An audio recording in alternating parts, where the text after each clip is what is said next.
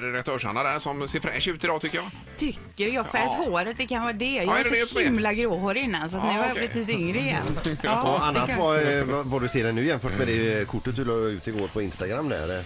Ja, just det. Ja. Du tänker på det när det har regnat väldigt mycket. Ja, Jajamän. jag hade inget smink då heller Peter, det kan vara det. Ja, Ja. okej. Ja, men jag tycker det är så härligt med sådana kort alltså, för alla, det finns så himla mycket tillrättalagda kort. Ja, det var ju inte alls tillrättalagt så. Men det var som vi sa i fredags här att det är tur att ni sminkar upp er.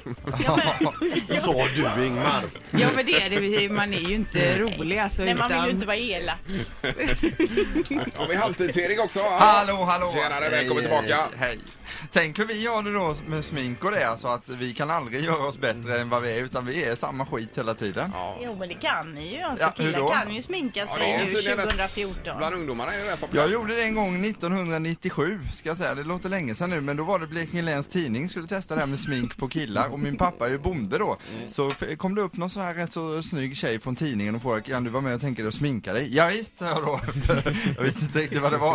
Och sen hamnade jag på mittuppslag och så åt vi frukost dagen efter då och pappa, vad är det här jag ser i tidningen? Säger pappa då. Då står ju hans son där, bondens son, helt sminkad med kajal och grejer. Och jag visste ju inte att de skulle ta kort på att det skulle komma med i tidningen. Jag tänkte bara att man ska testa fall det går och sådär. De skäms eh, nästan lite för dig va? Ja, jajamän, så är det ju. Eh, Jag, när jag kommer hem så kallas jag ju för stora syster Erik. Jag är ju storebror egentligen, men de tycker jag är så kvinnlig.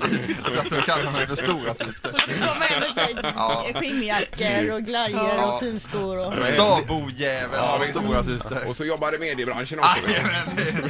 Så att eh, jag har det inte lätt att komma hem där. Nej, det förstår jag. Ett poddtips från Podplay. I podden Något Kaiko garanterar östgötarna Brutti och jag, Davva, dig en stor dos skratt. Där följer jag pladask för köttätandet igen. Man är lite som en jävla vampyr. Man har fått lite blodsmak och då måste man ha mer. Udda spaningar, fängslande anekdoter och en och annan arg rant. Jag måste ha mitt kaffe på morgonen för annars är jag ingen trevlig människa. Då är du ingen trevlig människa, punkt. Något Kaiko, hör du på Podplay. Därför arkadeinerna.